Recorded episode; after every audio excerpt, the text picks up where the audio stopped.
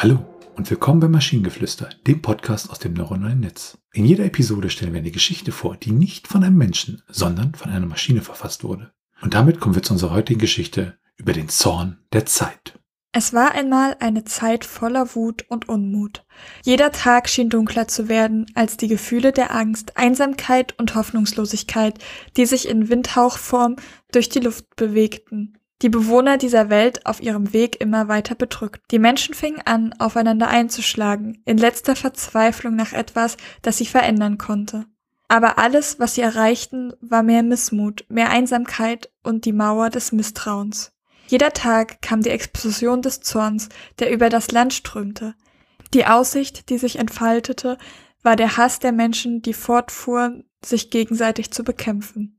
Dies war die Zeit des Zorns, eine Zeit, in der es keine Hoffnung gab. Nichts konnte die Wut und die Angst aufhalten. Die Unsicherheit und Katastrophen, die jeden Tag stattfanden, ließen die Menschen zurückschrecken, als ob etwas Dunkles, Mächtiges die Kontrolle übernommen hätte. Es schien, als könne man nicht umhin, den Zorn der Zeit immer weiter ausgesetzt zu sein. Doch es gab auch Menschen, die sich weigerten, die Kontrolle zu verlieren und gaben nicht auf. Sie standen auf und kämpften gegen den Unmut. Sie stellten sich dem Unvermeidbaren entgegen, forderten Veränderung und sprachen sich für Gerechtigkeit aus. Es dauerte eine Weile, aber es lohnte sich. Der Zorn der Zeit wurde schließlich schwächer und die Hoffnung kehrte zurück. Die Menschen stellten sich zusammen und zeigten, dass sie den Drang zur Zerstörung überwinden konnten. Nun, mehrere Generationen später, erinnern sich nur noch wenige Menschen an diese Zeit des Zorns, aber die Lehren, die es geliefert hat, werden niemals vergessen. Mit jedem Tag, der verstreicht, verblasst das Erbe der Vergangenheit, aber die Menschen haben gelernt, dass auch die dunkelsten Momente die Gelegenheit für einen Wandel bieten. Ja, wer sich in diesem Text wiederfindet, der hebe bitte die Hand. Ähm, ich fand, das war irgendwie eine sehr interessante Gesellschaftskritik oder Analyse irgendwie. Also ich, der, der, dieser zweite Satz. Jeder Tag schien dunkler zu werden als die Gefühle der Angst, Einsamkeit und Hoffnungslosigkeit, die sich in Windhauchform was? Durch die Luft bewegten die Bewohner dieser Welt auf ihren Weg immer weiter bedrückten. Es ist so lang. Es ist so furchtbar lang, dieser Satz. Ich finde aber, die, die ersten beiden Absätze, die machen so richtig ja, schlechte oder, oder, oder Stimmung im Sinne von, da geht wirklich alles schief. Also auch der Satz, die Menschen fingen an, aufeinander einzuschlagen, in letzter Verzweiflung nach etwas, das sie verändern konnten.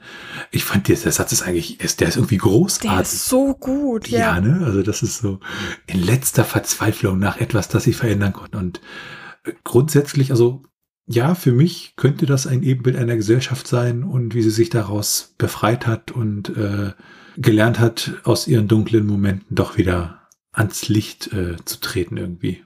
Der, also der Text hat wirklich viele gute Momente. Das hätte ich halt nicht erwartet.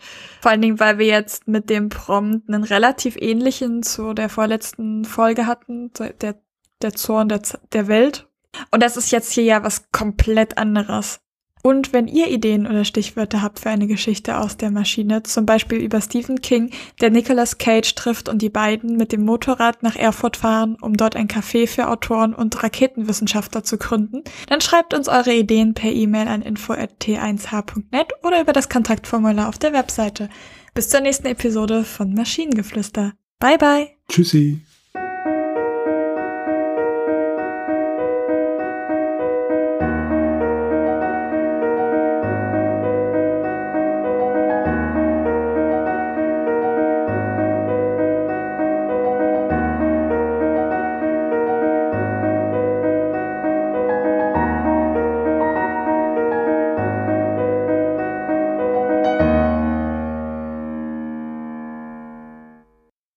Produktion von Tone Age.